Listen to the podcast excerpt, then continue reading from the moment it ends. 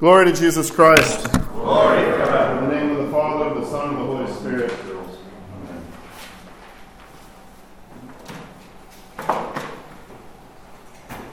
Prayer is hard.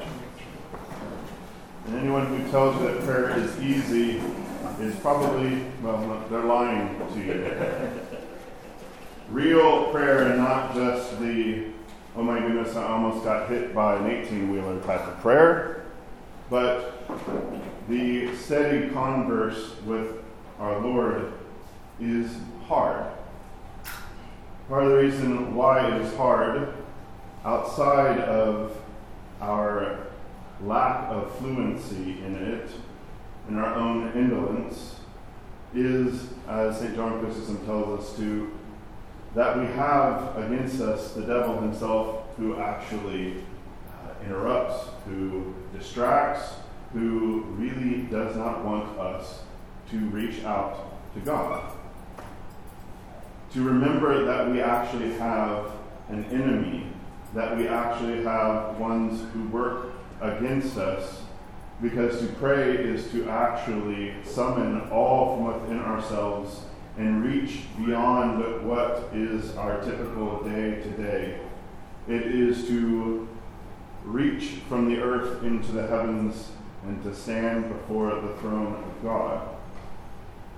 Saint John Chrysostom, in talking about the battle of the devil, he talks about him as kind of like a middleman who grants access, or he's trying to basically, basically talking about the devil as a mid-level bureaucrat. Actually, now that I think about it, uh, somebody who you need to talk to somebody, but they're constantly kind of directing you or misdirecting you away from who you need to actually talk to. So John Chrysostom is talking about uh, basically someone who guards the king's room, the, the throne room, and who basically pushes uh, as you plead, and who's just like, nope, you're not. That we have in having an enemy outside of our own lack of desire, but that we actually do have someone who's set against us.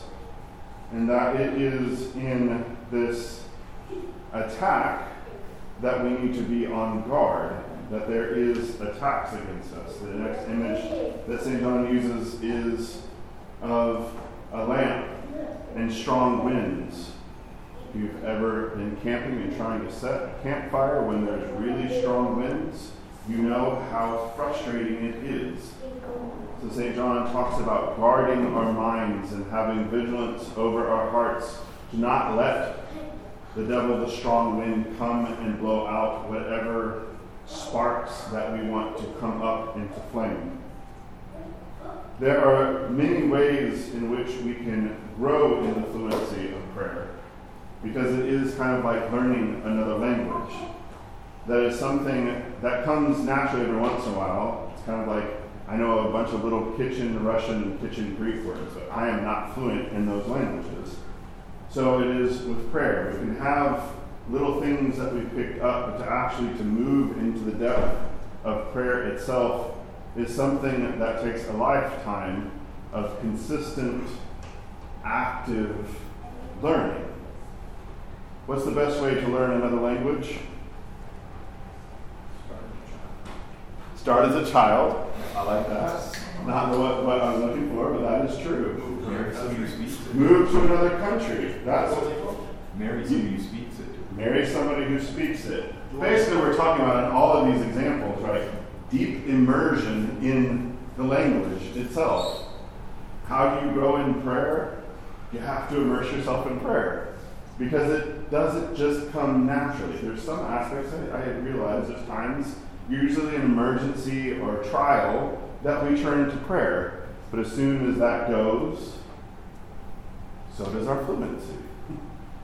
And so it is to remember, not only from our own uh, instability or lack of fervor, but that we actually do have somebody who is actively trying to stop us. That should give us, uh, in some sense, Saint John Chrysostom talks about this in many places, uh, righteous anger.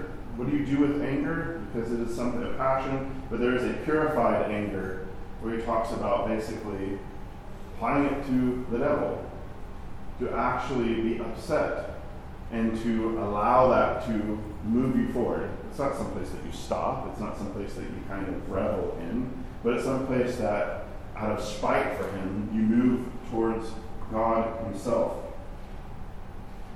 Being regular in prayer and that immersion in prayer, that you have your morning, your midday, your evening prayers, whether that's the morning and midday and evening prayers out of the prayer book, whether that is the Chesagian prayers in Our Father, whether that is two minutes of the Jesus prayer, but just regular prayer is one way to immerse yourself.